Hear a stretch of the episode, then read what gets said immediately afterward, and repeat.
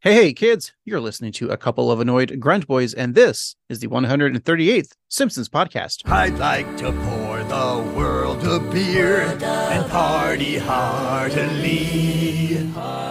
We'd like to make that beer a duff and drink till we can't see. It's the beer thing. That's right, we're the Simpsons podcast that discusses the beloved animated sitcom The Simpsons from seasons 11 and beyond, and the new ones when they air. Why do we do it that way? Why do we forget the first 10 seasons? Well, you see, the entity known as the Wheel of Random said there was too many podcasts out there that discussed the Golden Age and cursed us to review the later seasons to see if there's any gems out there that can match those first 10 Golden Age seasons. And of course, when there's a new episode, the Wheel of Random says, hey, do those. And so we do. And when I say we, I'm talking about me. I'm annoyed grunt boy Craig, and with me is the other annoyed grunt boy Steve. Hi, Greg. Steve, welcome back this week. You are officially older than you were last week. I mean, we could say that about most people, but but yeah, I did mark it with another year. yeah. I gave you a happy birthday wish. I sent you a text message that said, uh, here's your birthday present. And it was an article about uh, actor and voice actor legend Kevin Conroy, of course, dying. Yeah, which really lifted my birthday spirits, And then I sent you another article about Gallagher dying. and that actually lifted my birthday spirits. uh, Because because you're you're pro watermelon and you hate seeing the murder of watermelons. exactly, I love watermelon, and yeah, The tyranny of the mass murder of watermelons is finally gone. brutal, brutal villain. Hey, sad about you know we're a cartoon podcast, hmm uh, but I know Kevin Conroy. It's different cartoon, but like as a voice actor, you think about like Batman, Yeah, and people are like, he, "Who's my Batman?" He was the Batman for like so many generations of kids growing up. You know, yeah, we had Michael Keaton for a few years. You know, even before that, there was the Adam West live action Batman's, hmm but really from the 90s to now there's kids growing up with batman playing video games and to them that voice is kevin conroy and so like i think we lost the best batman yeah. I feel like as cool as the you know uh, Michael Keaton Batman was, and as great as the Christopher Nolan Batmans were, for me, like I define like the most Batman-y Batman that I'm aware of is the animated series, and yeah, he defined that role of what Batman sounded like in my head. For me, yeah, my favorite Batman and Joker are still Kevin Conroy and uh, Mark Hamill playing Joker. So Yeah, and Mark Hamill was on The Simpsons. So talking about all cartoons, so I think it's apropos for this podcast to give him a shout out, just because you know we talk about voice acting a lot and with The Simpsons cartoons, and he was a big giant, you know, and big in the industry from all accounts, I guess, like a sweetheart of a man. yeah, one of the nicest guys. Yeah. I know we we try not to take stance on this podcast, Steve, but not- with some of our own views, but I heard the big C got him cancer. And I just gotta say, I hate that guy, cancer. Fuck cancer. Fuck cancer, it's the worst. Yeah. All you pro cancer people out there, we can't get down with you. No, I'm sorry. R.I.P. Kevin Conroy. Uh, he was my Batman. He was probably so many people's Batmans out there. Definitely just a, a giant, like you said, a giant of a man. It's it's just such a shame. 66. That's too young. Yeah. Way too young. Well, way to bring this podcast down. Why'd you bring this? Oh, no, I did. Uh, you know what? Uh, let's pour one out for the greatest Batman of all time, Kevin Conroy. And when I say Alrighty. pour one out, I mean let's go to our somber beer corner.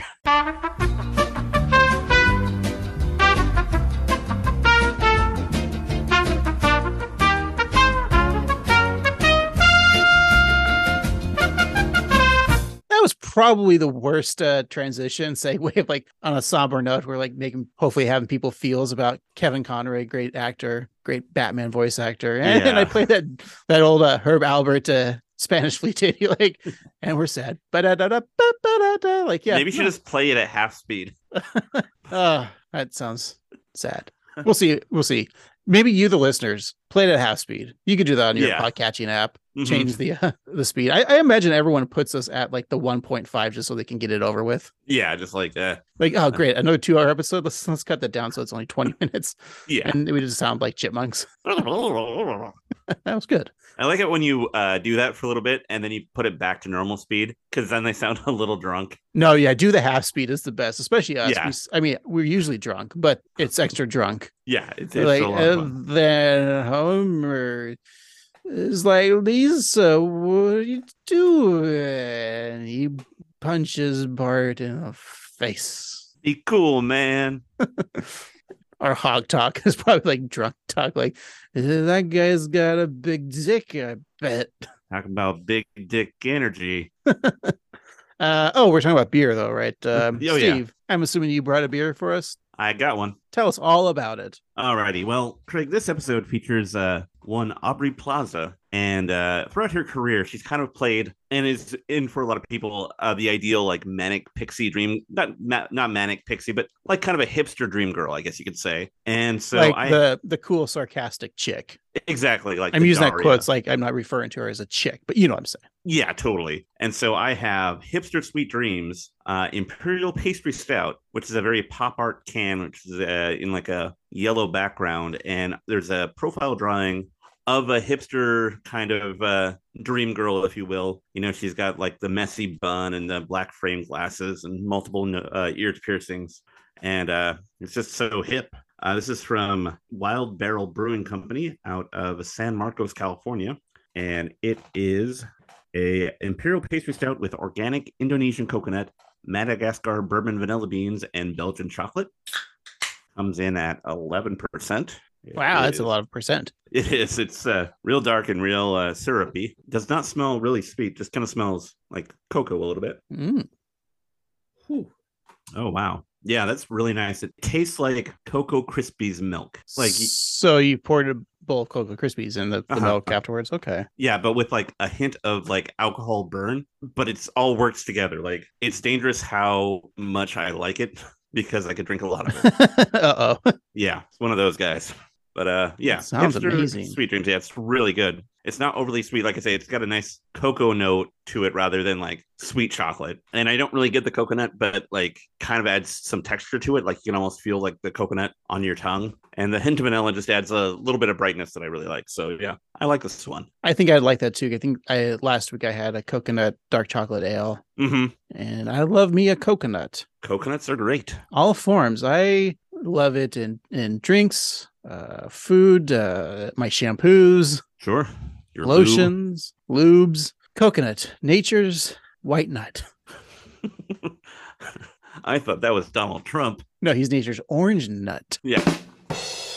Well, Steve, I guess I should tell you if I brought a beer. Did you bring a beer, Craig? I did bring a beer. Very nice. So obviously, this uh, episode has Duffman in it, right? hmm And I'll have you know that Duffman's first appearance in The Simpsons was Really? season nine's episode, the f- season premiere, actually, The City of New York versus Homer Simpson. Did you know that was Duffman's first appearance? Really, it's so late. I would have thought it was way earlier. I thought he had Yeah. been around forever. You know, our, our good pal Bill Oakley and uh, Josh Weinstein were the uh, showrunners at the time. Hmm. Yeah. So, uh, you know, credit to Bill Oakley for the creation of uh, Duffman. Ah, man, we could have got him on the podcast to talk about Duffman. Ah, Maybe next time. if there's ever a Duffman appearance, we'll call up our good pal Bill Oakley. Yeah. so yeah so the city of uh, homer simpson versus new york i uh, you know there's new york city did you know is in the state of new york Uh, I didn't until I went there. oh yeah you you were from new york too Oh, okay well um I'll also connect this with you so there's also a city in new york state called astoria Oh, but we also have an astoria in oregon wow. and we have a very popular brewery there called uh, Bowie Beer Love Bowie. from Astoria, Oregon. Yeah, I've had many of their ales. I picked this one up because I haven't tried it yet. It's uh it's one of the rotating lager series. So we're just doing a nice simple old lager, a Vienna lager. Hmm. It is uh, uh you got Vienna and Pilsner malts, uh cold fermented five weeks lagered, Magnum and Sapphire hops, and your uh, 5.5 alcohol by uh, volume with a, a higher uh, uh, 30% uh, IBU, 30 IBU. Hmm. So uh, we're just going with a little lager tonight. Very nice. Keep it simple, right? Yeah, simple like duff man right this is you know duff beer itself is kind of a simple beer right it's true. Yeah. So this is like the Duff Dry of uh, the Duff lineup. yeah oh wow this is really good this is a nice smooth lager i love that you get those uh the, the pilsnery malty flavor not Mhm. too strong though like i think the ibus are perfect That's good. i think this is what like if i open a can of duff and this is what it tasted like you'd be pleasantly surprised because it tastes like a good beer Nice. Yeah. this would be a good summer beer of course but we're in the midst of uh fall close to winter but uh it's a good good party beer good lager Very nice. drink up and drink often. Can't get enough of that wonderful Bowie. All right. Uh, good job, Bowie Brewing. You, I don't think I've ever had a bad Bowie beer. I don't think I have either. I mean, even though Um, IPAs, which I'm not a big IPA fan, I, I think they're fine too. Yeah, I've had a couple of theirs that are yeah, surprisingly good. Uh, I love the cream ale. Cream ale's good. Classic. Classic, Steve. Yeah. Do you mean? Clash of Castle. That's right. I haven't pulled that clip out in a long time. God, I haven't played any of these clips in a long time. Don't you remember this one? You're a real jerk, you know that? Oh yeah. I never, I never Sorry. played. I never played this one anymore. I'm coming. I don't think I ever played that one before. Yeah, that's a shame. What about this one Faster, Mommy, faster! or this one? Wow. I have played that a couple times. I never played this Yeah. one though. But Mommy wanted it. And do for, can forget. And of course, everyone's favorite. Oh, Steve. Yeah, I, oh, I like Steve. that one a lot. I should drop this one more often. Ah, what do you jerks know? That's a quality joke. Yeah, I guess we'd have to have quality jokes first that's true. That's true. to play it. Anyway, I gotta poop. And you can forget. Why won't you come? Oh, see, that's why I play that. Why Yeah. won't you come? I'm coming! Why won't you come? I'm coming! Daddy, you came. Okay. Okay. Well, Uh, we got our beer, Steve. I think it's time we go to the day of s- uh, what is it? S- November thirteenth, two thousand twenty-two. yeah. About pop culture, talking about movies and music. Steve, what was the number one movie in the box office? Well, Craig, the number one movie in the box office this week was Black Panther: Wakanda Forever. So the last couple weeks was Black Adam. hmm Now we got Black Panther. And next week is Black Friday. Oh yeah. Uh, Steve, did you go see Black Panther: Wakanda Forever? I, I have not seen it yet, um, but I've heard really good things. I heard that it's a very heart wrenching tribute to Chadwick Boseman. Yeah, I am not prepared. I still have yet to see it. I was uh, out of town this weekend, so didn't have a chance to go to the theater. Uh, Of Mhm. course, you know I'm a Marvel head, so I That's right. kind of avoided internet for spoilers and stuff like that. So I've yeah, the, all I've kind of seen is like yeah, bring tissue boxes. And the last time someone said bring tissue boxes to the theaters, I'm like I don't believe you. And that movie was Clerks Three, and I wish I did bring a tissue box to Clerks Three. So I think this one will be dude. I, just the littlest of things will make me cry in a movie. Yeah. So like even like moments of triumph, I'm like, I can't believe the they overcame this obstacle. I Mhm. will start crying now. Yeah. Marijuana doesn't help when you go to the no, theater. it's true. You like you just get so wrapped up Over-emotional. in the movie, and it's like, oh my god. I think I might see Black Panther Wakanda Forever maybe tomorrow or the next day or the day after that All right. or the day before that. But definitely by the time we uh, meet up again, because I'm assuming Black Panther will be number one movie next week. Yeah, I would assume so. But uh, then I'll finally tell you all how I really felt about it. Oh boy, can't wait for that. But in the meantime, we should. Yeah, yeah, you can. Uh, yeah, I'll wait a week. uh, in the meantime, uh, what are we listening to, Craig? Well, the number one song in the top 100 this week was the one and only Taylor Swift with Anti Hero. It's me. Hi. I'm the problem. It's me.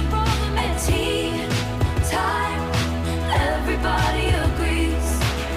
I stare directly at the sun, but never in the mirror. It must be exhausting, always rooting for the anti-hero. I'm somewhat of a Swifty that we've talked about before Yeah. on the podcast. You know, tomorrow we'll timestamp this. Uh, 11:15 is when her tour tickets go on sale tomorrow. Oh boy. Also, the old uh, Orange Buffoon himself is making an announcement tomorrow on the 15th of November. Do you think that uh, he's going to be the opening act for Taylor Swift? That's his announcement. Well, Steve, do you want me to get you a ticket then? yes, now I want to go.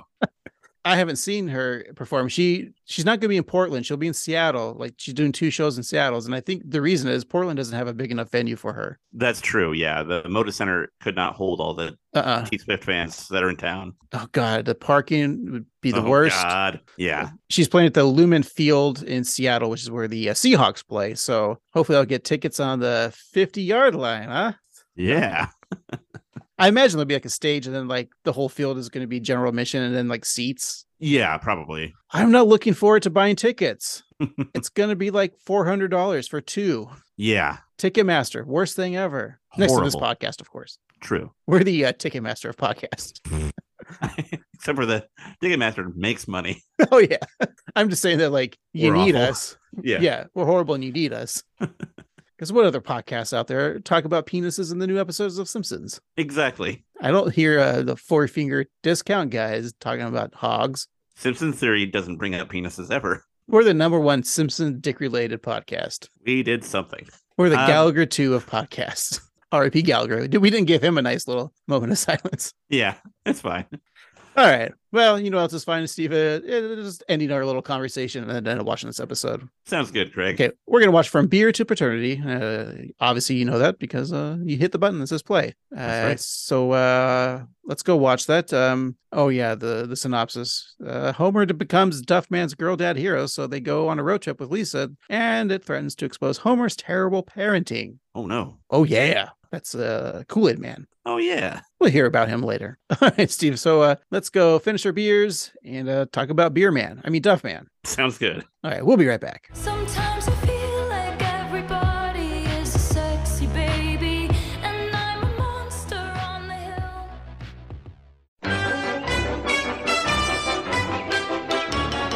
And we are back. Today's episode is titled From Beer to Paternity. It's the seventh episode of the 34th season, originally aired November 13th, 2022. It's episode 735 in the show's run. Your nerd code is OABF01. Written by Christine Nangle, directed by Rob Oliver. And we got three, count them three showrunners for this episode. We got Matt Selman, Tim Long, and Al Jean. Woo! Is this uh, first uh, Tim Long being a showrunner? I do believe, yes. So he should really be Tim Short showrunner. This is his shortest stint as a showrunner. That's true, but he has worked for the show for a long That's time. true. We will never not make these dumb long pung jokes. Nope. Tim Long was like, "Hey, I've listened to these uh, annoyed grunt boys. I think they're they would be really good, uh, maybe in the writers' room." And then he listens to this episode. And it's like, "Ooh, no, Ugh. not with those puns." Or they, he hires us and then he stops being showrunner. Like, uh, we're taking away everything away Al from you Dean for just hiring like, like, what's no, no. And Matt Summon's like, what the fuck? Tim Long, homeless on the streets, begging for money because we put him to the poorhouse. Excuse me, ma'am, I'm a little short. No, you're Tim Long. and then she like spits in his face and kicks his uh, guitar case. I'm I'm assuming he's playing guitar for money. yeah, that makes sense. I don't even know how to play. This Tim plays the Long. opening riff to The Simpsons. do do do do do. Christine Engel, uh, we've had one. Uh, we've reviewed one of her episodes, but she's a writer, producer, actress, and frequent guest on another podcast about chain restaurants. She has two written by credits: "Uncut Femmes" from season twenty-two, and You mean 32? season thirty-two. Thank you. Yes, and from season thirty-three, you won't believe what this episode is about. Act three will shock you, which we reviewed a while back, and it's uh, the 14th episode, so around June of last or of this year, actually. Uh, she's also written for The President Show, Inside Amy Schumer, and Saturday Night Live. You know they should really call Saturday Night Live uh, Sunday morning live.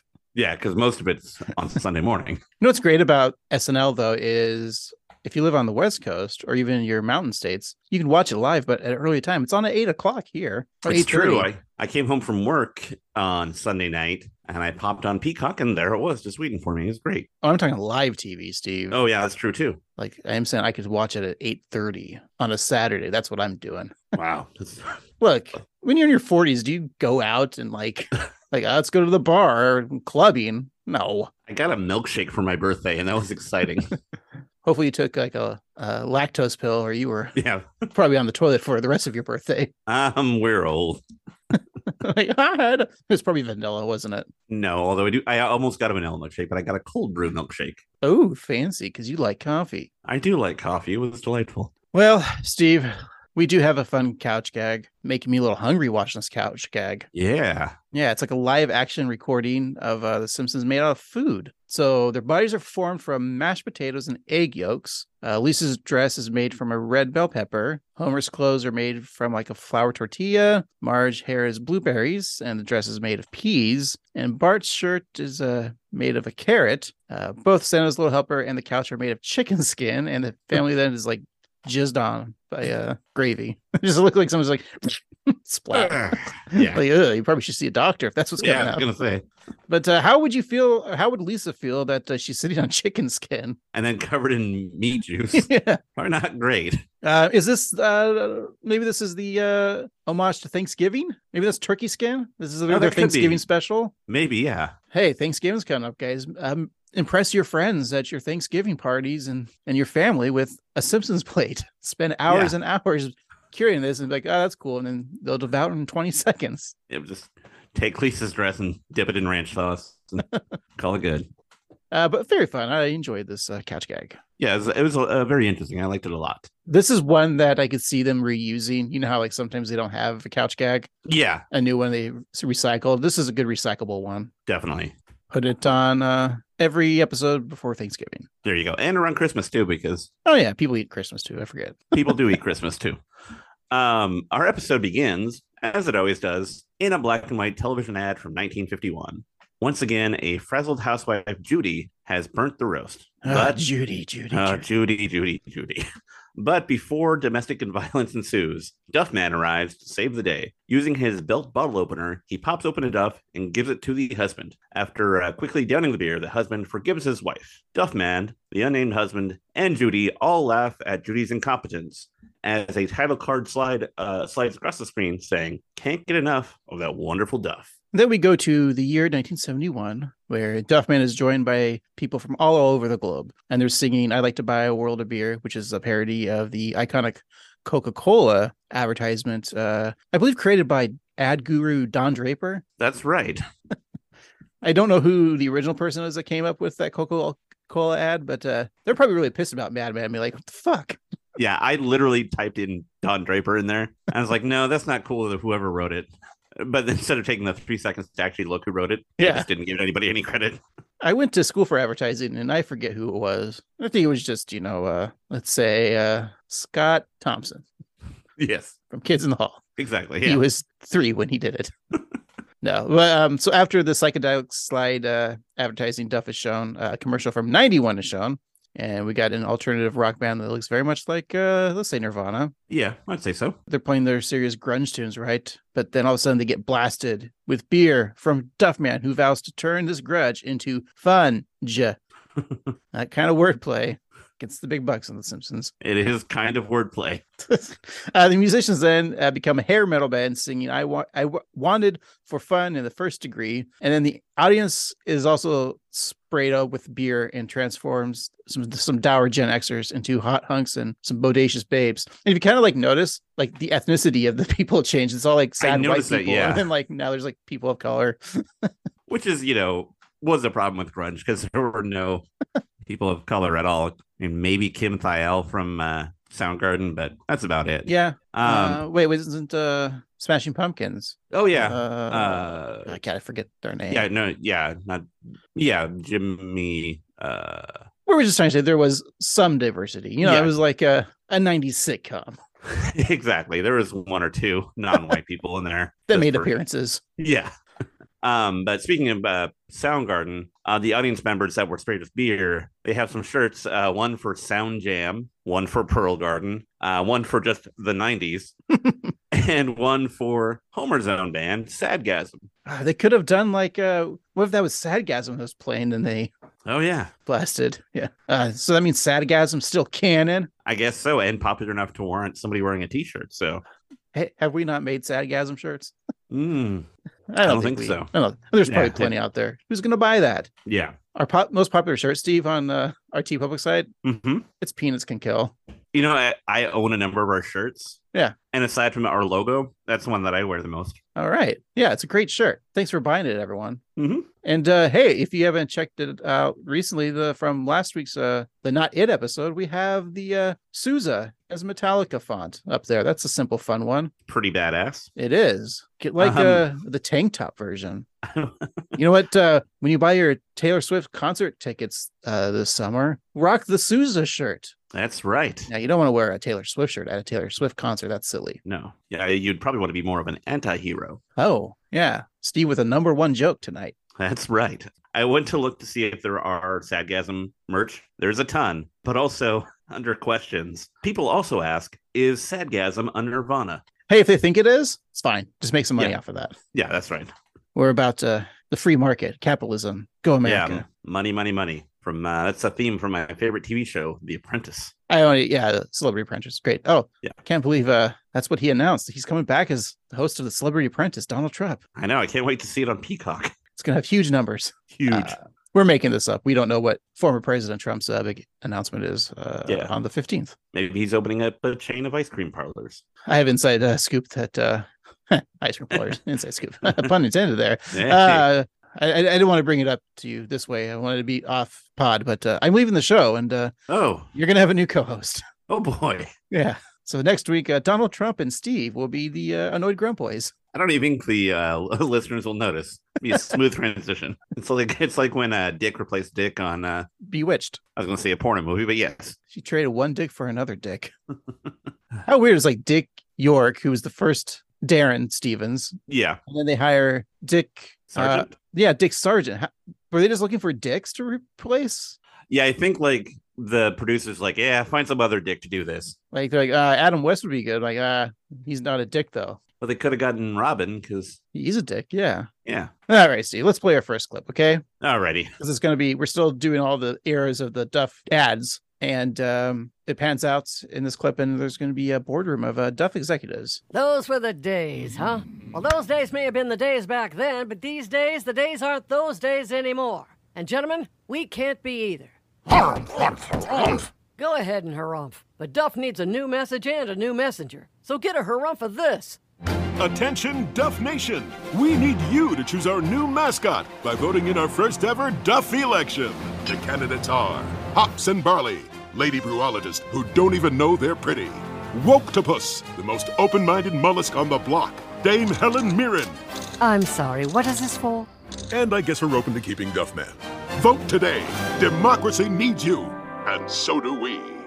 This is our moment. Duff Man needs us, and so do we. They can't get rid of Duff, man. What's next? Tear down the Oregon Trail? Disintegrate the Lincoln Memorial? Impeach Santa Claus? I got a notebook full of examples here. You said it. Duff Man was there when I had my first beer at 13, and I want him to be there when I have my last beer at 54. Oh, so he's going to quit drinking at 54? Yeah, that's that's the answer. That's what he's applying. Yeah. Yeah. I like the uh the boardroom, Mm-hmm. uh the little harumphs. And if you look, that's all former executives were all of course all old white dudes, but uh Yeah. she's the first uh, female executive there. That's pretty good. Yeah. Yeah. Except they're all of course still white. But maybe they can get Woketopus to uh, solve that problem. Uh, all right, you've got to vote, Steve. Uh, I know this is not a political podcast, but Not a political podcast. but we're gonna have to be a little political here. So who do you want? Do you want uh Hops and Barley? Do you want uh Helen Mirren? Do you want Woktopus? Or do you want to keep it Duff Man? Well, I don't want to share my feelings about Duffman just yet. So I think I'm going to go. Um, I'm just really torn between hops and barley and Helen Mirren. You know what? I don't like IPAs that much. So can I have Mirren and barley? I believe that's a uh, 1970s uh, detective show. yeah. Next week in all new Mirren and Barley. Guest actor Telly Savalas. Ooh, Of loves course. you, baby. Um, I, I'm, I'm going to stick with uh, I vote for Helen Mirren. yes. Yeah. She's great in everything. She'll bring class to the Duff That's right. And that's what Duff needs a working class beer. from a working class British uh, dame. Is she a dame? Yeah, she's Dame She Helen is. Mirren. Yeah. Yeah. She sure is a dame. Ha ha. All right. Also, I hope they don't impeach Santa Claus. I bet you Moe's voting record isn't great. I don't even know if he's allowed to vote. Probably not. Probably can't even be too close to elementary schools. Anyway, uh, so Lisa chimes in, wondering why there is a deaf man sticker on her saxophone. She goes on to say their music teacher is concerned that she may have a problem. Homer replies that they all have a problem, and that's that Duff Man might lose. Carl reports that the latest uh, numbers are in, which show Duff Man tied for last with some loser uh, named No Mascot Just Logo, which uh, Homer reads as No Maso Just Logo. a lot of fun. I'm having funny visual images of Dewey Largo, like looking at Lisa Saxon, Yeah. like, Jesus, this girl's an alcoholic. She's only eight. Yeah.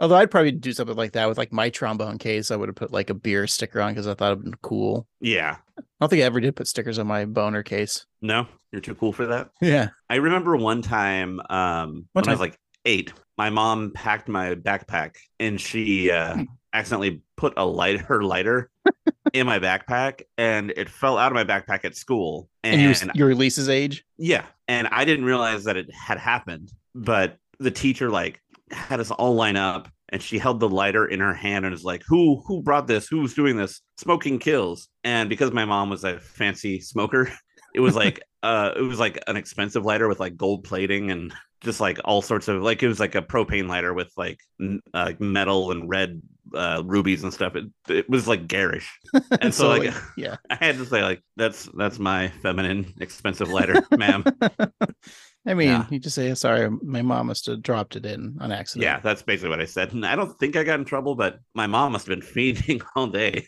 Because if the letter was at school, then she couldn't smoke for six hours, which is no I'm bueno sure- for Betty.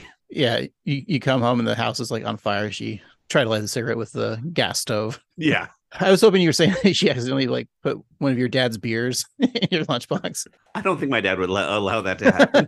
They were locked in his own personal fridge. exactly. All right. Well, uh, the Duff man in his Duff car sees the poll numbers on his Duff phone and calls his Duff agent, Brandon, to reassure him. Uh, Brandon is played by SNL alum and uh, Hotel Transylvania voice actor Paul Britton. Uh, Brandon tells Duff man to chill as he walks on his treadmill. Think there'll be a running gag or a walking gag, Steve, of the treadmill. Yeah. He then takes another call from his cephalopod from another mom bod, Woktopus. He tells the progressive 8A l- mascot that he'll mop the floor with his the hip thrusting has-been. But unfortunately, Brandon was uh, still on the line with Duffman. Mm. Brandon wishes his client to have a great day and promptly hangs up. So uh, Duffman now has a new mission to remind people why they love Duffman, and this is a fun series of gags. Uh, he looks around and sees a sign for a women's bar, so he kicks the door open and declares that those dry T-shirts will not be allowed on his watch. He then sprays Duff everywhere and is kicked out of the building. The ruckus causes the pigeon sitting on the sign to fly away, and we see that it wasn't the women's bar, but it was actually the Women's Bar Association. So then, after being pelted in the crotch with a law book, Duffman drives away and finds another building. This one with a sign that says "Ladies Pub." Great. He kicks the door down, sprays his Duff, and once again is kicked out. And pigeons, of course, fly off. And we see that's the Ladies Public Defenders Society. I like the wording on the sign. Like there's just Yeah. like an empty space, like not to have like another word, just so they can get Ladies Public Defenders. Yeah, it's funny. Yeah, it was a lot of fun. So yet again, Duffman finds what he thinks is a female drinking establishment. A neon sign reads "Gal Dive," and to be sure this time, Duffman shoos away the pigeons, but they don't reveal any extra text, so he's good. Uh, Duffman confidently goes in to shoot suds at the party babes that are presumably inside, but then the rest of the neon sign illuminates to say "Women's Legal Diversity Initiative." So Duffman runs out and hides in the bushes as a mob of angry beer-soaked women rush out and flip over the Duffman car, causing it to burst into flames. Duffman rocks back and forth, wondering just what is happening. Uh, that's just a top-tier gag right there. Yeah, very good stuff there. I loved it. Yeah. All right. Well, um, at the Springfield airport, Duffman looks to retrieve his luggage. He scans various bags and suitcases, saying, you know, he's saying, not mine, not mine, not mine. Then he does find his parcel. It's, of course, a giant U shaped item that says chick magnet. And as he wheels the chip magnet aw- away, he's stopped by the paparazzi. Uh, Oh, I guess their show TMI. It's like TMZ, but with But better. TMI. Yeah. Hey, Duff Man, rough week, brah. Getting your can crushed in the polls, and now you're Oh. getting sued by 37 lady lawyers. Duffman never meant to hurt or demean any dames, broads, or chicks. To thrust for gender equality. He's not sorry. He thinks we're idiots. Let's denounce him at the gal dive. No, no, please, please. I can't be sexist because, because I'm the father of a daughter. And as the father of a daughter, I could never, ever disrespect women. Uh-uh. It seems like every famous man who gets himself in doo-doo brings up that he has a daughter. And I think that's doo-doo. I do. Huh, father of a daughter. That's the lamest defense in the world. But these days, there's no way anybody's gonna fall for it. He's got a daughter? How bad can he be? What a role model! I really love uh, Tress McNeil in there. But- yeah. let's announce him at the gal dive bring back the there's actually a bar called the Ta- gal dive hmm that's good stuff Really fun. And that is like the lamest excuse. Like my mother's a woman. My daughter's a woman. Like you, you're aware that they're like half the population are fairly about half the population are female identifying. So that's not like any great feat. Like you're around women. Cool, dude. It's always just funny when people are like they have their notes app up and they're posted to Twitter while it still lives. It's like I'm sorry. I I'm I'm a father, so I'm I understand. Anyway, not a political podcast. No, no. not a Uh, but he- we know a woman podcast Right. we know at least two that's yeah, that's about all I know. But yeah. Uh, so the TMI reporter then asked Duffman if he has a photo of his little princess. The beer mascot scrolls through his phone and finds a picture of himself with a young Lisa Simpson on his lap as they both sit on a throne made of duff cans. Lisa recognizes herself, and Homer surmises that Duffman is in fact Lisa's father. Homer then asks Marge if she slept with Duffman, and when she says no, he goes, "Why not?" uh, then marge explains to Homer that Duffman is lying and that the photo is taken from one of those like sleazy beer events that Homer takes the kids to, even though he tells Marge that he doesn't. So Lisa is offended to be used as a prop, but Homer says that uh, the chicken magnet is the prop. And then Lisa calls Duffman a jerk and hopes he loses. So uh, Homer's kind of offended there and orders his daughter to wash her mouth out with beer. And then Bart chimes in saying that he hopes Duffman loses too, and then opens his mouth wide open and hopes that his uh, dad will fill it with beer. Uh, Marge then tells Homer to talk to Duffman immediately. Homer, you have to tell Duffman that he's not allowed to use our daughter as a get out of hot water free card. Oh, can't I just talk to him at the next Duff Single Mom Twerk Olympics? Now! I hope this is the right place. Um, hi. My name is Homer Simpson. Duffman is off the clock and does not have time for randos. Thanks a lot. Drink Duff. Hey, are you gonna slam the door on your own daughter? Duffman is busted. Uh, boy. You're a sexist and a phony. How can you live with yourself? All right, all right. I'm sorry I fibbed. I panicked. I pulled up a pic from Dufftoberfest from a few years ago. A few years ago is the best one. What? Oh. Lisa's not your Lisa. She's my Lisa. So the next time you're in trouble, use a picture of some other guy's kid. Thanks, Dad. Going into this episode, Craig, what were your uh how do you feel about Duffman? Like before you s- saw this episode? I've kind of said it on the podcast before, like Duffman is my least favorite Simpsons reoccurring Simpsons character. Yeah. Uh, I just think it it was funny for like a one note character Mhm. gag, and then just have him come back. It's like you know, I mean, I get that this episode kind of points out that he is a relic of the '90s, Yeah, that's true. or really the '80s, hmm But yeah, I, I I've always felt the same way. So and uh, you know, no shame on anyone, but uh, you don't need to be Duffman for Halloween anymore. It's fine, guys, that's there. That's a very good point. unless you make the costume. That's different. yeah, that's different. But yeah, if you're if you think you're gonna be the life of the party by going to Spirit and buying a twenty four dollar Duffman costume, eh, just don't bother. Yeah.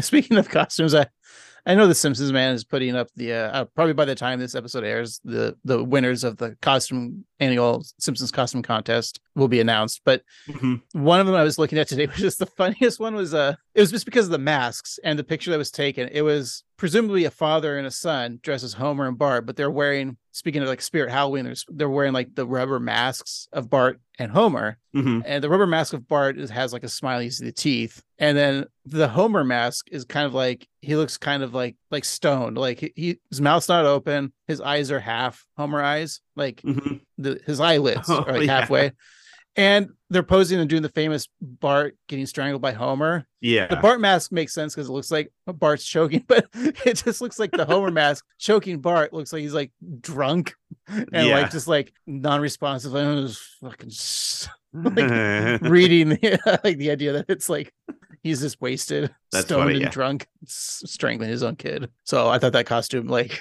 just like that picture, was just like very funny to me. that's a lot of fun. Yeah, Child abuse. It's always hilarious. Um, Uh, in that clip, uh, there was a fi- uh, bottle of, or a figure actually, of Brandy Man or Do You Man, which we uh, reviewed earlier in January of this year from season 33's The Longest March, the football episode, with another former SNL alum, Beck Bennett. Yeah, what did he say in that episode? Uh, Beck Bennett was like, uh, was it football? Was it? I'm a football man. Yeah, yeah, I'm a football man. Yeah, I like that. Yeah, something like that.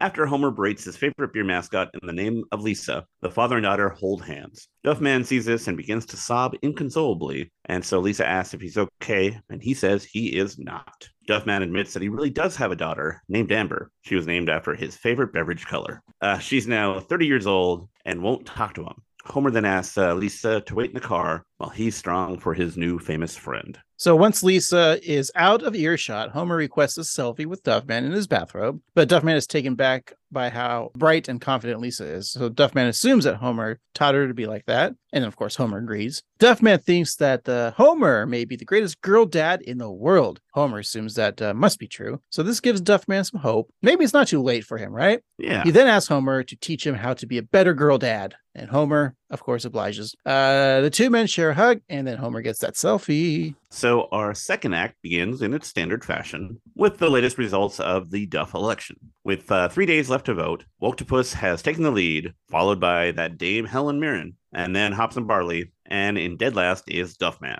Duffman is crestfallen, but Homer tells him not to worry about losing his job. He should focus on how he lost his daughter. So Homer's uh, assembled a crack team of daughter dads to help, consisting of Mayor Quimby, Ken Brockman, Rainier Wolfcastle, Dr. Hibbert, Krusty the Clown, and Superintendent Gary Chalmers. I wonder, I didn't do the research, but Mayor Kent Brockman had an episode about his daughter. Rainier Wolfcastle had an episode about her daughter. Krusty had one with his daughter, as did Superintendent Gary Chalmers. So I wonder if they all have their own uh, episodes about daddy daughter things. I assume Dr. Hibbert was considered like a good dad too. Like, Yeah. yeah, he have an estranged child somewhere. I don't think so. I No, but thought he- this was more about. I mean, Quimby, of course, probably has, like you said, like you know, Yeah, a bunch Uh, like of a- bastards around. Right. Yeah. I don't know. Maybe Doctor Hibbert's there just because he is like a good dad, and like there's right. 'cause also he was get modeled some after the insight. greatest dad, Yeah. Bill Cosby. William Cosby, greatest dad, greatest comedian of all time. Yep. No flaws there. I stopped looking at news from uh, Bill Cosby in 2001. So Yeah. It's just like when I stopped reading news about Michael Jackson in Yeah. 1989. It's when I asked who's bad. But you're still Um, eating at Subway because of Jared. Oh yeah, he's great. I'm so proud of him. His pants were so big he could fit like two or three children in there. Oh, Steve, that you should look what happened to Jared Fogle. Okay. But wait till we're on break, okay? Uh, Okay, that's fine. So um Homer Duffman and the other fine men order some food from this chain restaurant. Welcome to PF Thongs. You boys ready to order?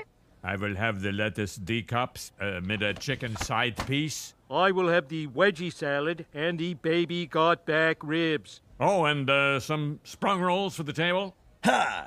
Don't have much of an appetite. See, I well, I haven't talked to my daughter in years, and um, Say no more. I'll bring you a deadbeat salad and a Coke Zero contact.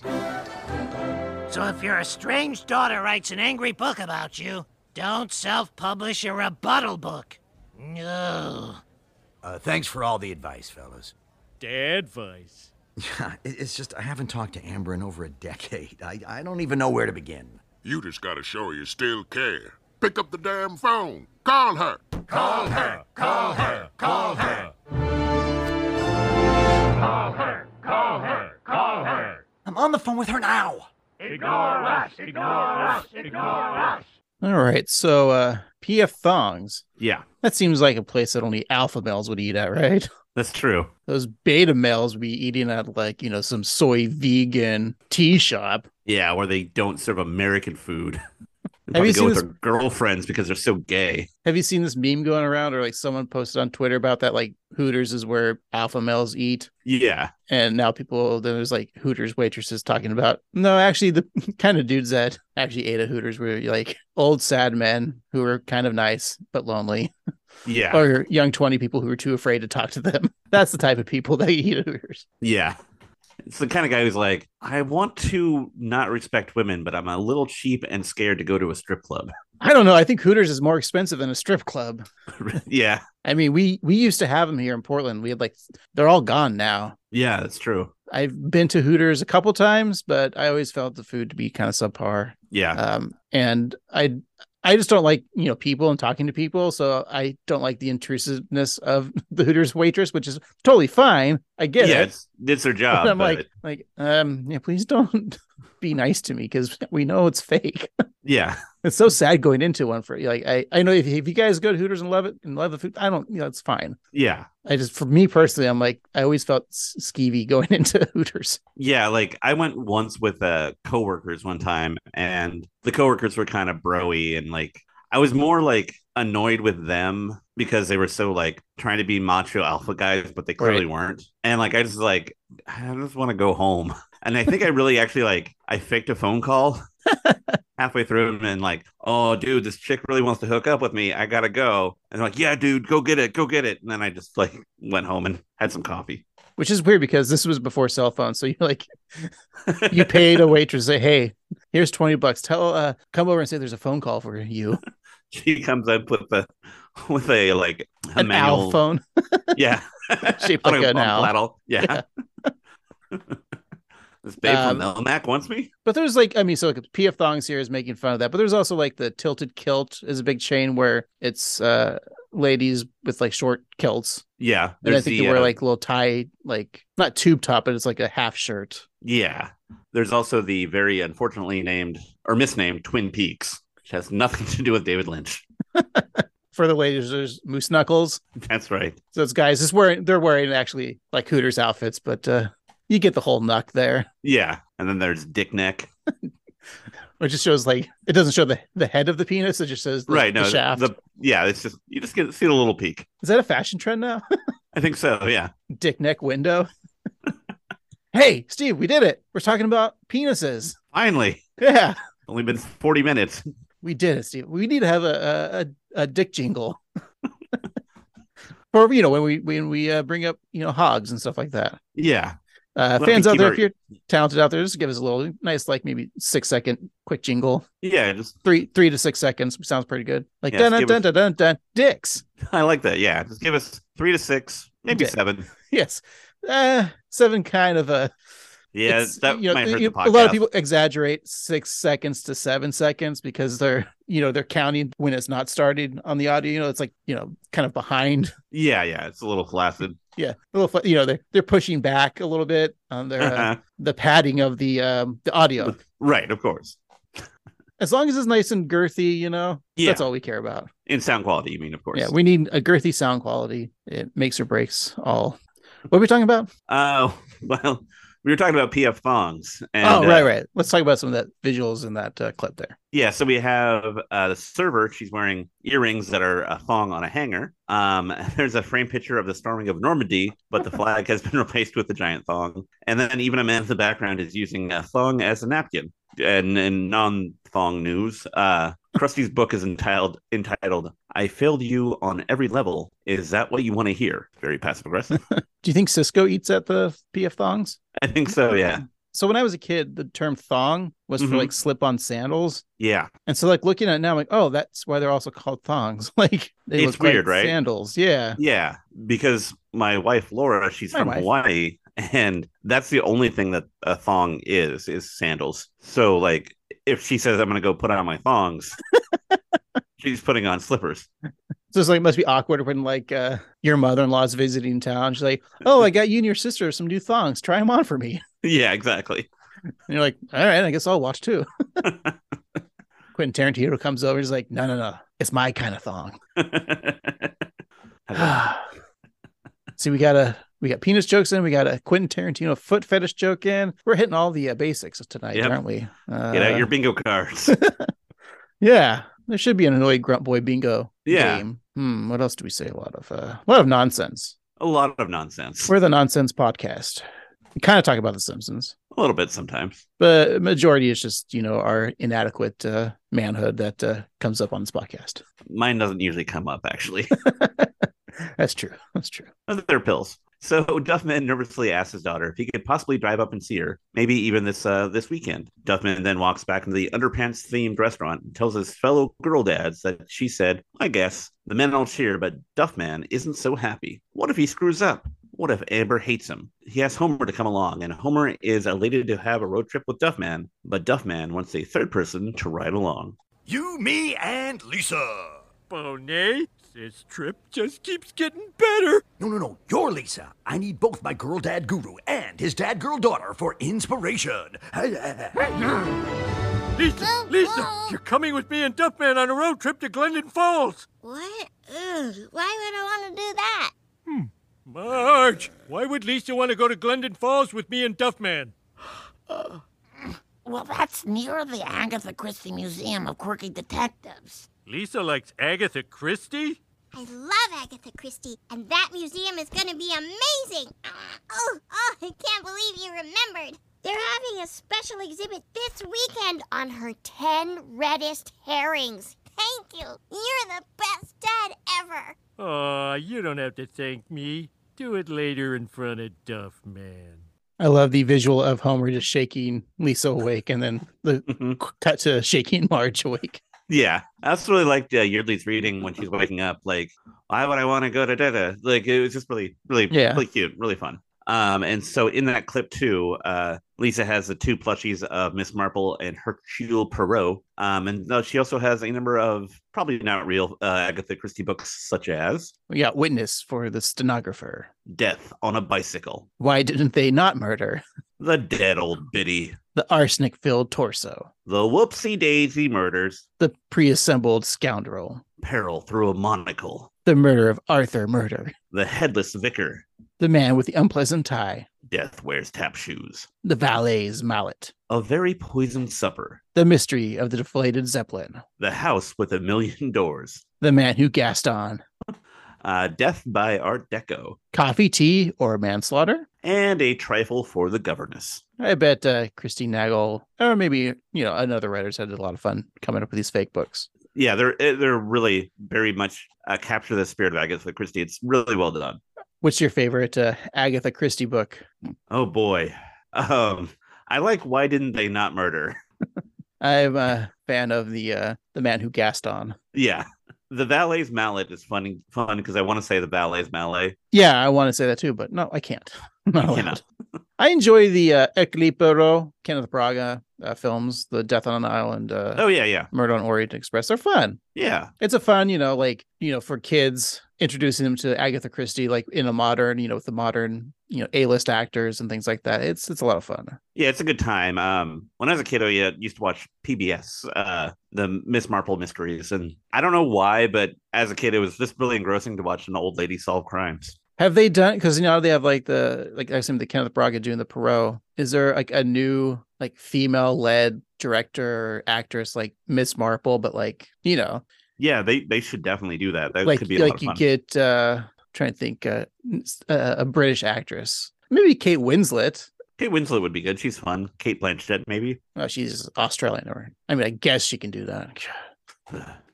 What about Hermione? Yeah, you got it there. Emma Watson is Miss Marple, because yeah, the Harry Potter Agatha Christie crossover is certainly going to be there. Like, right? You could get uh Ron Weasley. He'll he'll be a murderer. mhm. Draco. He'll be a murderer. he'll save like the last movie with uh, Daniel Radcliffe, but he'll be playing Yeah. Weird Al in it. right? That's the only role he should be playing from the rest of his career. Yep. Move aside Harry Potter. You're done with that, obviously. Yeah, you are now Weird Al. Uh, all right, so we're going with uh, Emma Watson is the new Miss I like it. Marple. Yeah. Yeah. I mean, you have um, what's her name? Uh, Eleven from uh, Oh. Stranger Things. She does the Anola Holmes. Yeah, Billy Bobby Brown. I mean, that's just her prerogative to do those movies. exactly. She can do what she want to do Uh, uh, Ghostbusters two song. Uh, on her own. That's what it is. She's yeah. on her own.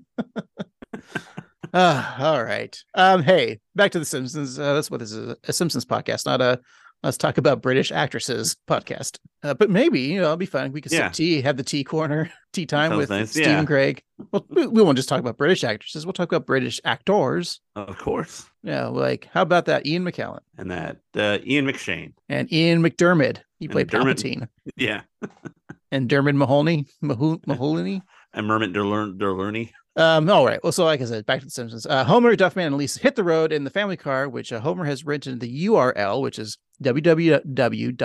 www.vote-duffman.org forward slash he hyphen deserves hyphen this forward slash he hyphen really hyphen does, uh, which uh, is a name that has been purchased but not yet been developed. Mhm. Uh, Homer can't believe he's on a road trip with his hero, who Duffman assumes is Lisa. Uh, seeing how sweet Duffman think, thinks that is, uh, Homer agrees that Lisa is to whom he was referring. Uh, Duffman then suggests that they play music that Lisa likes, and Homer, of course, knows Lisa likes jazz, but she's you know she flips through a photos guide to uh, Agatha Christie themed attractions of the Midwest, Volume One. Lisa states that she's not in the mood for jazz and would rather listen to her second favorite genre. Uh, Homer then stumbles and guesses uh, salsa, old school rap, traffic on the twos. Where Lisa informs him that she likes K pop. Homer chuckles, nervously saying that he knew that, and it's fun to pretend when you're clueless. Yeah. I like the fact that Lisa, as an eight year old in modern times, hmm K-pop is popular for in that you know age group. So yeah it's it, it makes sense that lisa would be into k-pop because i feel like they're what boy bands were for us, yeah Not for us Oh. specifically, but yeah. I mean, not for me anyway. Yeah, I mean, I guess we've talked about before, like our sisters just jamming out to new kids and being like, "This is silly." yeah, exactly. We're little, like eight year olds, like, "Come on, listen to this music instead." And it's like uh, the theme to Ghostbusters or something. Yeah. I don't know. I'm trying to think what an eight year old us would listen to. Eat it by Weird Al. yeah, it'd be Weird Al. You're right. Yeah. Or the uh, this is We only for play the Portland white stuff. people.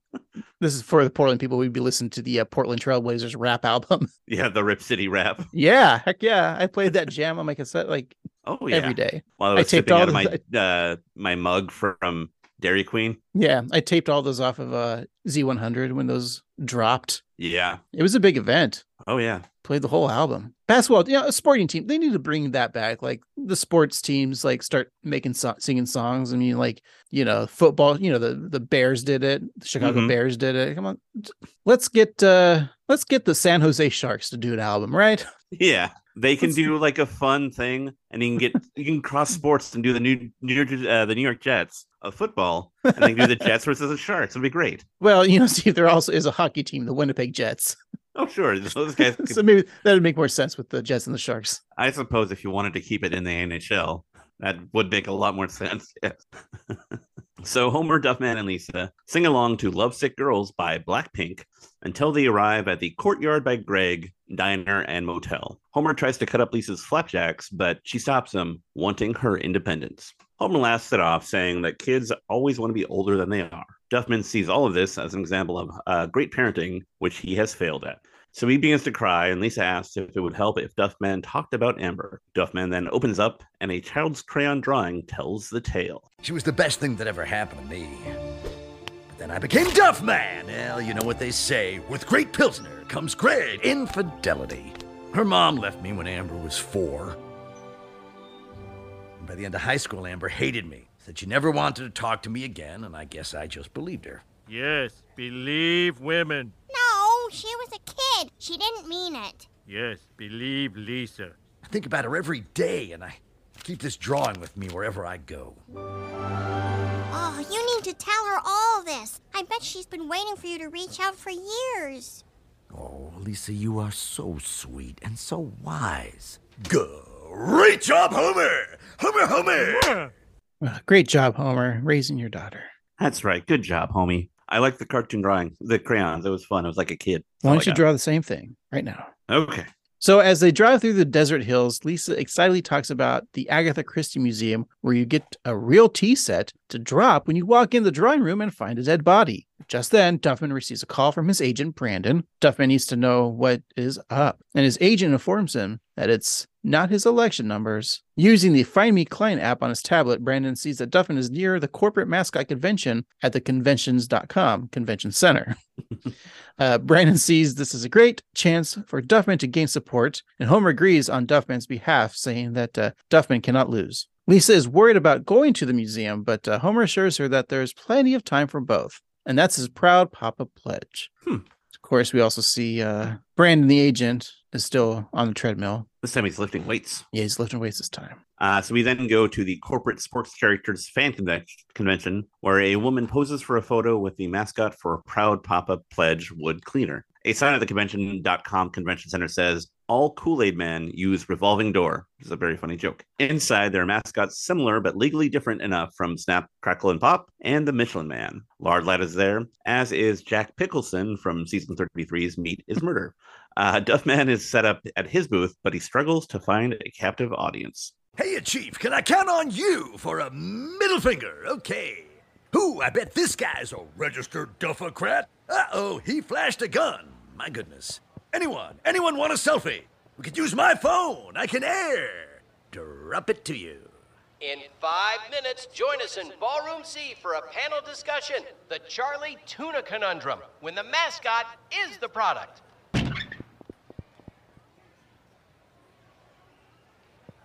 Attention, everyone. Duffman is sitting all by himself in hallway B. Please just go say hi to him. He really needs this. And uh, don't listen to this if you're him. Oh my god, can I get your autograph, pen? I gotta get a signature from the Mucinex Loogie. He's so hot. Losing to a loogie. Yeah. I love uh, the man's reading of like the uh, he flashed a gun and just like the oh my goodness, like Oh my him out of goodness. character, not doing his Duffman persona. Yeah. I was like, can I get a middle finger? I, it's weird. I might like Duffman. Interesting. Yeah. I don't know. So you like the what was that Loogie one, the Loogie mascot? Yeah, that's uh the Mucinex Loogie is uh, voiced by Jason Mantzoukas. He's like the voice of all the things now. Dunkin' Yeah. Donuts, that that's it. Two is good. But three would be better. That's true. Thirty-two would be Baskin Robbins. No, that's thirty-one Oh yeah, they lost one. in the war, ice cream Yeah. wars of eighteen forty-seven. That's right. All right, so Lisa tells Homer that they should leave soon since the museum closes at 5. Homer tells Lisa not to worry. He's keeping an eye on the time. After all, it's only 2:30. Unfortunately, the timepiece that Homer was keeping an eye on wasn't real. It's a clock around the neck of the tea time tamale mascot. Uh, Lisa examines an actual clock and is terrified to learn that it's actually 4:45. So they quickly drive to the museum of quirky detectives just as it's closing for the day. Guests stroll out with their new Agatha Christie related swag, such as t-shirts that say "Ag Hag," I lost my marbles at the Agatha Christie Museum. "Hero to the People." That's right. So Lisa begs the uh, museum operator not to close just yet, but the employee tells Lisa that they're shutting down for three months to build a new attraction, the Death on the Nile Lazy River Experience. That sounds like a lot of fun. It does sound like a lot of fun. If it was a lazy river, but it told the Mhm. story of the death of the Nile, yeah, that'd be kind of cool. Like you're just floating there, and like, and on the land is the story. right. Yeah, it's kind of like the the way the Pirates of the Caribbean originally was, where you're just a you're just a visitor seeing all this stuff happen. It'd be a lot Yeah. of fun. Yeah, at least- except they'll have like creepy Kenneth Braga animatronics in this one too. Yeah, be frightening. And then Johnny Depp still appears Just in there. there. yeah. yeah.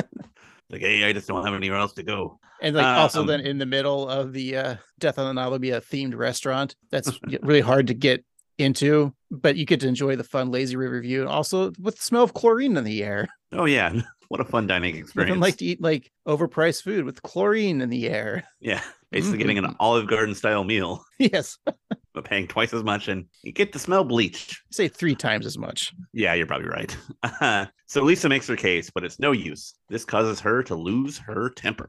Aw, nuts.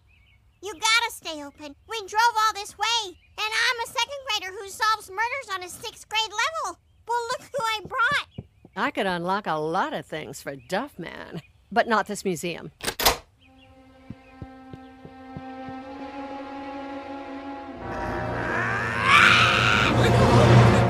Well, this calls for some expert dadding. Lisa, honey, tell Daddy what's wrong. This is all your fault. That's right. Let it out. Okay, I am tired of you pretending that you're some sort of ideal dad when this whole trip you've been kissing Duffman's cans. See, I knew you wouldn't have any fun. That's why I didn't think you should come. Uh oh. You didn't even want to bring me. You were just using me as some kind of girl dad prop, just like Duffman did. Don't ever talk to me again. And he never does. And then The Simpsons just ends right there. It's So over. they all go their own separate ways. Yeah. and yeah, that's that's the show. It shows uh Marge. She uh, ends up marrying Lenny. Mm-hmm. abandons Bart. He just runs away and he dies of a heroin overdose two years later. Yep. Uh, Maggie still in the house, but she's found malnutrition by uh, God. by uh, Ned Flanders, who then takes her in, and uh, she does better. But uh, yeah, Yeah. So, very bleak ending for The Simpsons. Uh, Matt Selman, you did it again. Well done, sir. Ned is overwhelmed by having an extra child in the house and ends up committing suicide. He does uh, murder suicide on Rod and Todd. Yeah, Maggie still lives though; she's fine. yeah. She uh she's then later adopted by uh Jimbo and Kearney and Dolph, and she becomes like the new bully. I like that. Yeah. And then she ends up like uh slicing their throats when she's older and they die. And then she becomes like a mass serial killer. So hmm And each week, it's just an episode of her killing somebody new in Springfield. yeah. Um but uh, the- and then Lisa uh, uh, she moves to uh England and meets Hugh and then they get married. Meets me. No, Hugh Hey. Jackman. Oh, No, not Hugh Jackman. Uh Hugh Hugh Grant. Downs. Who's the guy? yeah, let's just say Hugh Hugh Downs. Grant. Oh yeah, Yeah, Hugh Hugh Grant. Downs. and that's that. That's the end of the Simpsons. We wrote it. Thank God. We're geniuses. What did Homer? What, how's Homer end up his life? um, I think he died. uh, Deaf Man uh, kills him too. Yeah. A lot of murder in this uh, last episode of The Simpsons. Yeah, it's very bloody. Yeah. Anyways, uh, so the credits roll, and uh, that's it. No, Thanks for watching. no. I guess there's actually some more episode left. All right. Okay.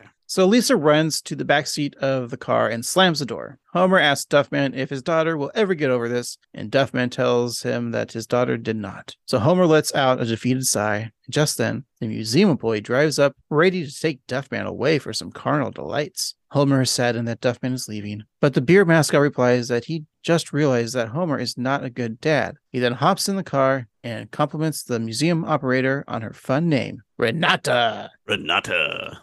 Uh, so our final act of the evening begins with Homer driving down the road as Lisa sits in the back seat of the car, giving him the silent treatment. Homer asks his daughter what she's reading. She doesn't answer, but we see the title is "And Then There Was Fun: A Child's Guide to Whitewashing Agatha Christie."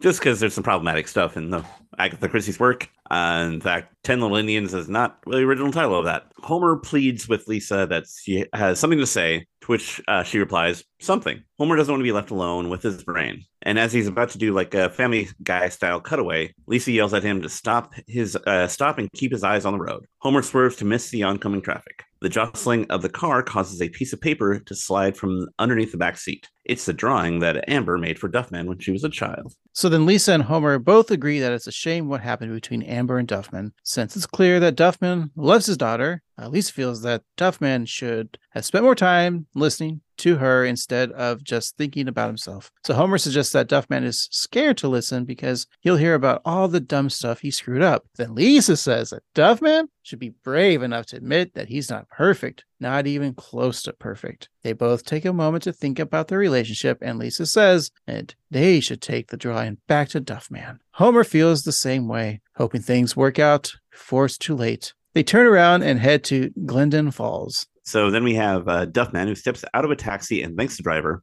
who is rooting for him. Duffman thanks the driver Evan and uh, wishes him good luck with his MFA. Duffman then walks to apartment 1C, the residence of his daughter, Amber Duffman, and he gives himself a little pep talk saying it's time to prove to his daughter that he's changed. Just then, a beach ball hits him in the back of the head. The dude in the pool who threw the ball realizes that it's Duffman and invites him to their wild rager. Duffman initially agrees, but then realizes that he's not who he is anymore. He then knocks open the door, and then on the other side, Amber hears the knock, takes a deep breath, and then opens the door. I can't believe you're here. Because I don't know you and I did not invite you. Ah, what an odd thing to say. Hi, I'm Homer, and this is Lisa. We have something to give to your dad. Yeah, well, I can't help you. he never showed. I don't get it. If I know Duffman, and I briefly did, nothing was more important to him than seeing you. He was so excited. Really? As excited as he was to miss every dance recital, every graduation, every art show? No, more. Hey, it's Aubrey Plaza. From the TV show where she's a voice in it, uh, yeah, on FXX with Danny DeVito and uh, Lucy DeVito. Uh, Rhea Perlman, I think, makes an appearance. Oh, I watched the first episode; it's fine. Uh, didn't really get much into it. What's Wednesday that show M? called? Is it? It's like Hell something, isn't it? Yeah. Also, uh, great in the new season of White Lotus. From TV's Legion. Yes, and the to-do list. Don't forget, Mike and Dave need wedding dates. Little Demon. Little Demon, that's it. Yeah. And uh, doesn't she bang Robert De Niro in that one movie, Bad Grandpa, or something like that? Oh yeah. Uh, I think, of course, everyone knows her mostly from Ingrid Goes West. That's right. Oh yeah, she was in the Child's Play remake. She was Oh, the yeah. mom. Uh, I'm a big Child's Play Chucky fan. Uh, I don't watch that. It's not part of the canon. It's just a remake. It's not good, guys. Don't watch it. Oh boy, hot take. And Don Mancini, I trust. And There then you created go. the real Chucky. Uh, Chucky. Uh, Wednesday nights on Sci-Fi and USA. Wow. Sponsor- Yeah, this is a uh, paid content. SpawnCon. I didn't know we were doing that. Yeah. I'll take it. Uh, Brad Dorf, he gave me twenty bucks to read this ad. I'm not sharing it with you. Eh, that's fine. I couldn't tell you for twenty dollars another show that's on USA currently, so that's fine. It's funny because they show it on USA and Sci-Fi at the same time, so it's like, eh, show it on both networks. Yeah, why Who not? cares? I think USA just like wrestling, right? Yeah, they do wrestling and suits. We'll say Uh, Monk and Psych, but that was 20 years ago. right. Rizzoli and Isles. The one with uh, Zach uh, Morris, uh, Mark Oh, Mark yeah. Bossier. Was Yeah. that Suits? That was Suits, wasn't it? Could be. No, that was Riz- Breckenmeyer. Breckenmeyer, yeah. Which one? Uh, anyways, uh, they didn't pay us. No, that's okay. All right. Uh, Homer tells Amber that her father taught him not to take his daughter's love for granted. Lisa assures Amber that Duffman has changed and that when she sees him, she'll be amazed by how enlightened he is. They then hear Duffman shout, chicken fight, in the distance. And so in the pool outside of Amber's apartment, Duffman is on the shoulders of a woman wrestling with another guy who's on the shoulders of a different woman. Amber shouts out, what the crap? And uh, Duffman cries out that he was about to knock on the door. Colleen, the woman that he was on top of, corroborates his plea. It's true. This whole chicken fight, it felt like he was somewhere else. I'm sorry, Colleen, but if this teaches you anything, it's that you should work on your relationship with your dad. I have a great relationship with my dad. I just also like bikinis and parties, you jerk. Duffman respects your journey. I like how uh this like petite lady is like holding. I know. Mm-hmm. up, like just like and also like sets him down too, like with no with ease. It's very funny. Visual gag. Yeah, really You good. got to see it to believe it, guys. Don't listen to us. so Duffman looks around and Amber is gone. Uh, he runs out of the apartment complex and finds that his daughter is already walking down the street. Uh, Duff delivery driver, shocked to see Duffman in person, drops a keg of Duff, which rolls down the hill, speeding towards Amber and crushes her to death. Oh, no. Now, Duffman calls out to Amber, and just as the keg is about to hit her, it rolls in the opposite direction. Duffman used the chick magnet to track the keg. Steve, the chick magnet was the Chekhov's phaser of this episode. It was. Yeah, he saves his daughter. And so in this clip, they're back at Amber's home and they reconnect. So the chick magnet is also a daughter magnet. I get it now. All chicks are somebody's daughter. No. Uh-uh. Yeah, try again. Some chicks are guys, and that's okay. Mm-mm. Hmm. It, it's okay, Dad. B- baby steps, I guess. Give her this now. No way. I haven't seen this in ages. I look at it every single day. I miss you so much, and I should have been there for you. Dad, I'm so glad you're back in my life, and I really hope that. that ugh, seriously? Duffman, amazing news! You won the election. Oh, yeah? Oh, yeah! Some kid posted video of you singing K pop, and their fan army voted for you on freaking mass. I need you on the next plane to Korea. Kim Jong un wants to kidnap you and make a movie together. Hoo-yeah! Oh, Oh, you know what? I think I have had enough of that wonderful Duff. What? You'll never work in the adult beverage game again! No beer, no hard seltzer, no kombucha. No kombucha. No kombucha. Oh, no. Who would drink that anyways? You can't get drunk from it. You have to drink like 40 of them to feel anything. Believe me, Steve's tried. Yeah, my gut is probiotic as hell. Uh, Brandon, his agent's now in like a fish tank Yeah. uh, treadmill, which I think, well, it probably is dangerous because of like electricity and water. Yeah, but still, it's uh, I think that would be pretty a good great uh, workout. That probably exists, right? Yeah, 'Cause, because like, the if you're resistance would be running really good against- for your yeah. body. And also, if it's like nice and cold, like if you're sweating, like you're like, yeah, I don't feel hot Yeah. because I'm. I, Steve, give me one of those for Christmas, all right? You betcha. Thanks. Ordered. Wow. They have a very effective, easy website. But I do like the beginning of the clip too, where he's like, "So the chick magnet is also a daughter magnet." He's like, "No, Hey, that was funny. And uh, yeah, he's trying, but not there yet. Uh, so Duffman hangs up the phone and uh, shares a look with Amber. Uh, we then see him in a spotlight as he tells Duff Nation that he's there to get them wrecked in a whole new way as Puffman, the mascot for Amber's Cannabis and Cannabis Accessories. He invites his fans to visit his daughter's uh, shop, which features custom made one of a kind glass bongs. As Amber uses her phone to film the commercial, Duffman uh, kind of secretly takes a toke and then says that if any of the other any of his other illegitimate daughters were watching, they can hit him up. Amber's is- is confused, but Duffman, or should I say Puffman, lets out an "Oh yeah!" Credits roll, and then we get a post-credit scene of Lisa dressed as a maid stepping into the drawing room, ready to deliver tea service, but drops the tea set when she sees that her father has been murdered. Homer then smiles for the camera uh, that is uh, sepia toned, and we see a sign that says, "We got murdered at the Agatha Christie Museum." That's our episode. So you know how I was complaining about uh, dudes dressing up as Duff Man for Mm-hmm. Halloween. Look, you can't do it anymore. He's Puff Man now. Yep. So make your Puff Man costumes, and uh, I'll like you more. Yeah, I hope this is canonical. Do you think it's going to be? You know how like things like changed in The Simpsons, but then they just go revert back to normal. Mhm. I think Duff Man will be big Duff Man again. I I don't know. I think that with the prevalency of pot nowadays, I think that he'll still show up as Puffman. I think this might be a change. Uh, I won't uh, give my full summation and ranking, but uh, I'm going to dock five points already Okay. And they can earn those five points if the next time we see Duff Man, he's Puff Man. So if they keep it canonical, this episode will have the highest score that I'm going to give it. If not, then it'll be dropping 10 points. I'm going to 10 points now. Okay, that's fair. So it'll drop 10 points if the next episode we see that character, he's Duff Man. Okay. Then I would go on Twitter and or or Mastodon or whatever it is we're all switching to. Right.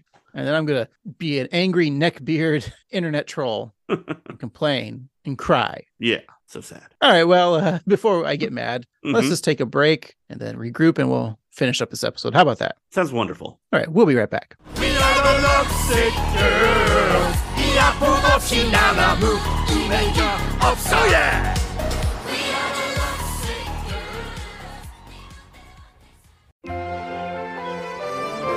Welcome back, kids, and welcome back, Steve. Let's finish and wrap up this week's episode from beer to paternity. We'll talk about our favorite jokes, jokesters, MVJs, and uh, what we thought about the episode, and then find out what we're watching next week. But before we do that, we like to do the gift exchange. That's right, something from this episode that we can gift to each other. Hmm. Yeah, a lot going on here. So uh, I suppose since I am talking, I should probably say what I'm going to give you because it'd be rude for me to say, Steve, what'd you get me? Right. Uh, wow, there's a lot of uh, a lot of duff in this. Mm-hmm. I almost want to just like get a keg and blast you in the face with beer, That would be fun. but I'm not going to. Um, you know, we always talk about t-shirts. We used to talk about like t-shirts, uh, uh, what we get, and there's a lot of like things in this episode that would make great Yeah. t-shirts. And I feel like Steve, I'm going classic. I'm getting you a t-shirt, Oh, nice. and it's a simple t-shirt. It's just going to be from the Gen Xers that are hanging out, get splattered with beers. You're going to get a shirt that just says the 90s. I love it. That's great. I'd wear that every day. For you, you know, I, I know you're a bit of a foodie. So I thought about getting you some uh, tea time tamales. But actually, I thought I'd go big and I got you a gift certificate to uh, PF Thongs. So you can get all the deadbeat dad salad and uh, baby got back ribs you want. Well, you know, I'm taking you with me. Oh, boy. And then in the middle of it, you're gonna be like, ah, I got a phone call. I gotta go. this chick really wants to hook up. I'd be like, like your wife? Uh, Yeah. Okay, that's weird. Sex with your wife. What? Well, I never. I do sometimes. Um, okay, uh, we got the gifts out of the way, Steve. Uh, what was your favorite scene, favorite jokes? You got an MVJ for us? Well, I think my favorite jokes was that string of Duff Man going to the various bars. That was just really well done.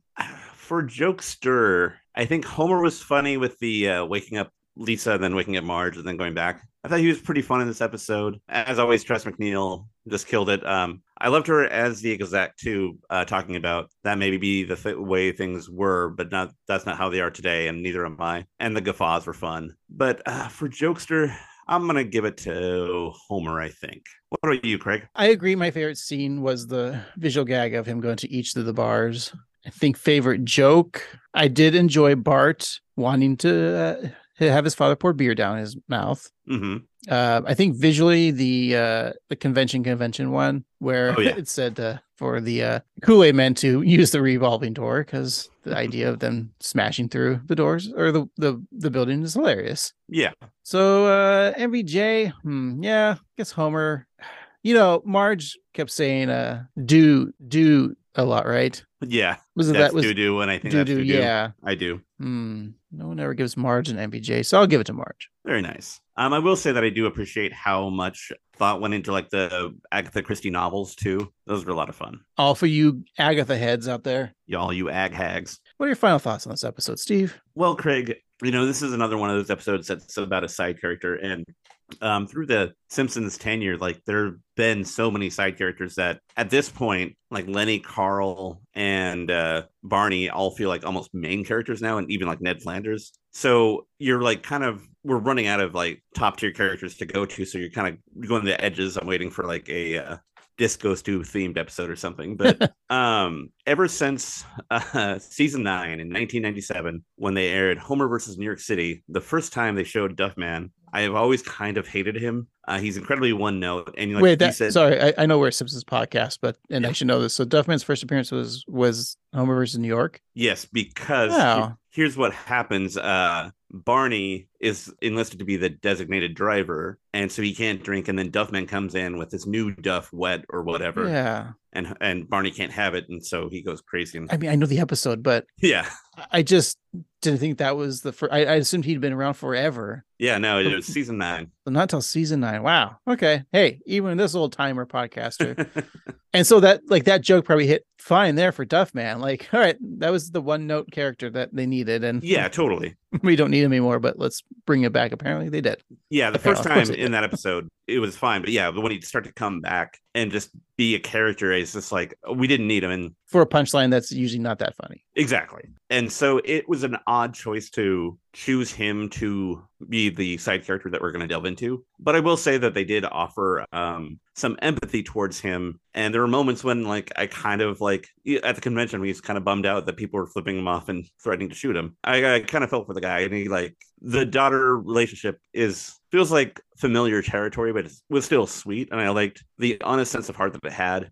But I'm really struggling with how I feel about this episode because, on one hand, this is a very tired plot episode where somebody's in trouble, the Simpsons are there to help. And through that, Homer offends one of his family members, usually Marge or Lisa, but then they learn to love each other more. Happy ending, the end. Writing this was very tight. I like all the convention stuff. I like it, but it has its problems, I guess. I think Christine Nagel did a very good job. I just think that it feels a little cookie cutter. I give it some credit. So I'm going to say that, you know, the average Duff beer is 5.5% alcohol by volume. I'm going to give this a four out of 5.5.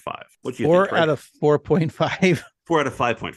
Still a pretty good score. Yeah. No, you hit all the uh all the points that I kind of wanted to make. Sorry. Um, no, it's fine. So less talking for me, more Mm-hmm. happy the listener. I think this was like maybe like a writing challenge where Christine Nangle's like, I want to do a Homer Lisa episode, Mhm. and then talking about the like absentee fathers and that sort of thing, and then yeah, trying to pick from the characters that you can do this with is like I don't know, Duff Man, like Yeah. you know, you're talking about how there's so many characters of Springfield now that seem like it'd be weird if this was Lenny. All of a sudden, like, wait, Lenny has an estranged daughter. This doesn't make sense. Duffman, you could do it because he's such of an enigma of a character. Yeah. because he's not a character. Right. He's so just you a can do joke. whatever you want with Duffman. But you're right that that that story.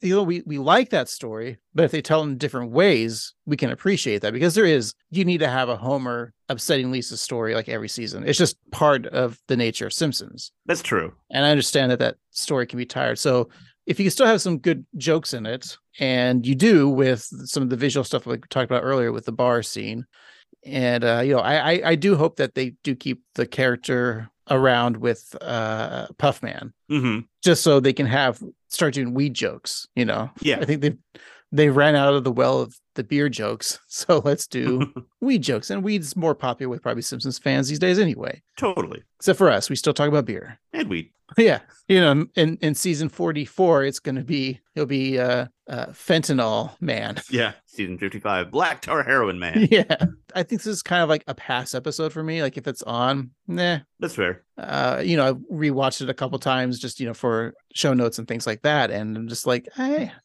found myself like I, I appreciate the writing, Mhm. uh, the voice acting. Uh, Yardley, of course, did a great job. When- Earlier, you were talking about like her waking up. I liked, you know, when Nancy Cartwright doing Bart, you know, doing that voice like uh, put the beer in my mouth. Like, you know, there's a lot, of, Uh-huh. a lot of hard, hard things for uh, voice actors to do, but they did a great job. And I think that's it. I, I would give it a pass, but uh, you know, maybe watch it Yeah. if if if like I said earlier, if they keep him as Puff Man, then this is an essential episode. If we go in a couple episodes, we see him, he's still Duff Man, then this just negates everything that we've seen. So That's a that's a very reasonable uh scoring there. so like I said, uh it'll it'll be minus the ten points that I gave it now, but if they keep him as Puff Man, the it'll get uh, 10, 10 points more. So Mhm. uh, I'll give it a ranking now. Um, Aubrey Plaza, of course, we talked about uh, her breakthrough, of course, was Parks and Rec, one of my favorite shows. Parks and Recreation, of course, had 126 episodes. So out of the 126, I'll give this episode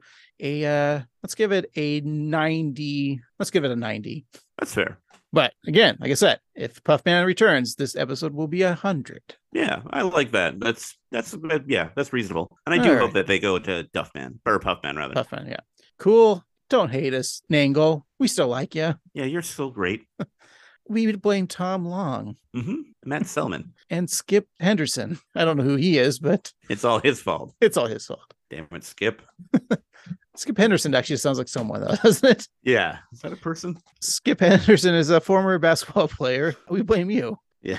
Sorry, Skip. It's all your Sorry. fault. Sure, you're a fine point guard, but Yeah. showrunner, you are not. Uh, you were undrafted in 1988. I was good in, during the 1969, but not in 1988. All right. Well, that was our review finally from beer to paternity. I know we've been waiting weeks to do- review this episode. Exactly. One one week. yeah. It was just aired yesterday. Um, all right. Well, Steve, I guess we should find out what we're watching next week, right? New episode. Indeed. Yeah. Oh, and I gotta school you, don't I? Mm-hmm. Oh, not school. I guess it's I need you to give me a title. Well, here's my thinking: is this episode that will air this Sunday will be the ne- the last one before Thanksgiving, Mm. so maybe they'll do a Thanksgiving theme. So I mean, they they won't do another Treehouse of Thanksgiving, but it'd be cool if they did. But so I think that the title of this episode is "Gobble, Grumble, and Be Humble" because Grumble is like the Grinch character. So gobble, All right. grumble, and be humble. You know what? That is not the title, of course, Ah. but uh, it sounds like a fun episode, Steve. Do you want to know what the real title is? I do. Um, okay, it's called Step Brother from the Same Planet. Oh, stepbrother from the same planet. I'll give you a hint here. The production code is UABF22, so this must have been produced for last season. Hmm, Yeah, it's true. 22 makes it me think it's could have been like a finale because based on that title, I'm thinking, could this be the triumphant return of Unky Herb? Something I've been waiting for my whole life. Yeah. Um, so I'm gonna say yes. And Danny DeVito is back as Uncle Herb, Unky Herb. Um, but now he is a tech billionaire who has a failing social media website, and uh, only Homer can save him or die trying. Also, uh, Bart learns to vape. Do you really need to learn that? It's in your lungs already. Okay. Ah, well, unfortunately, Steve, for all of us, that's wrong. Oh, You're so wrong. You're so wrong. so wrong, wrong, in that I'm every right? way. You're no, no, you're just wrong in every way. Oh. Yeah, you should probably quit this podcast. Can I please? No, Oh. because Wheel of Fortune deems that we watch this. It's actually uh, the synopsis we got here from the Simpsons fandom wiki. It's a Homer stunned by his feelings of rage and resentment when Grandpa becomes a doting stepfather to his girlfriend's quirky young son. And then we have a B story as Lisa and Bart throw the ultimate slumber party. they just do like seven minutes in heaven, but it's just Bart and Lisa and Maggie. Ay, caramba.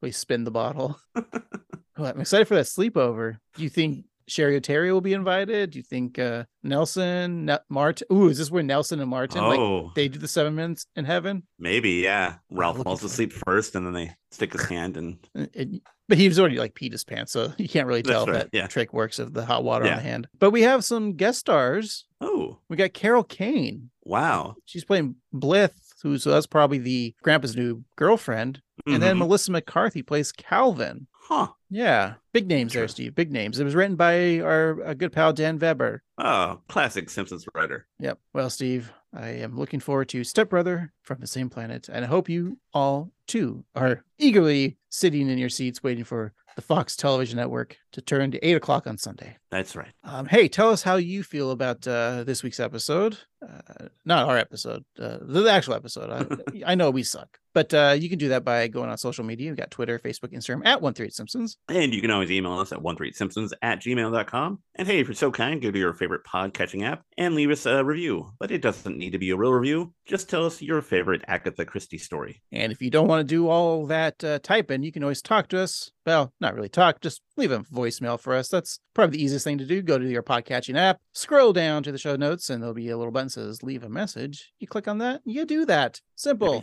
So easy. And another easy thing to do is dress yourself. And you can do that with our own merch. If you go to tpublic.com slash user slash annoyed grunt boy and uh, pick yourself up a, a mask or a shirt. We got those new uh, aforementioned Sousa shirts that are awesome. Yeah. And if you haven't got our hot seller, Peanuts Can Kill, it's still there too. That's right. All right. For this week, I've been annoyed grunt boy Craig. And I've been annoyed grunt boy Steve. And remember, wash your mouth out with beer. I have a great relationship with my father. I just also like bikinis and parties, you jerk. That was a blatant act of tortious negligence.